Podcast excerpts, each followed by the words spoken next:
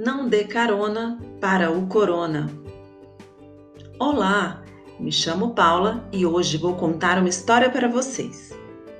Era uma vez uma menina chamada Corona. Ela sempre viveu feliz com sua família e amigos, até que um dia apareceu na TV uma notícia estranha. Era uma nova doença que se espalhava rápido demais e o pior, vinha de um vírus que tinha o seu nome. Mas por que ele tem o meu nome, mamãe? perguntou a garotinha confusa. É porque ele se parece com uma coroa, minha filha, respondeu a mãe. Então a garotinha resolveu que não ia dar moleza para esse intruso e modificou a sua rotina. Comprou umas máscaras bem bonitas e as lavava sempre que usava.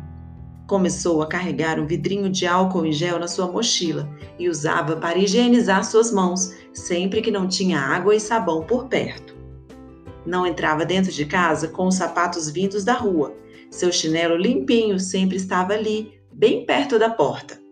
Ajudava sua família a limpar tudo o que comprava antes de usar e resolveu visitar seus avós diariamente, por meio de chamada de vídeo, claro. Por meio dessas atitudes simples, a garotinha Corona protegia todos a quem amava. Resolveu que não daria carona a esse tal de Corona. E todos viveram felizes e saudáveis para sempre.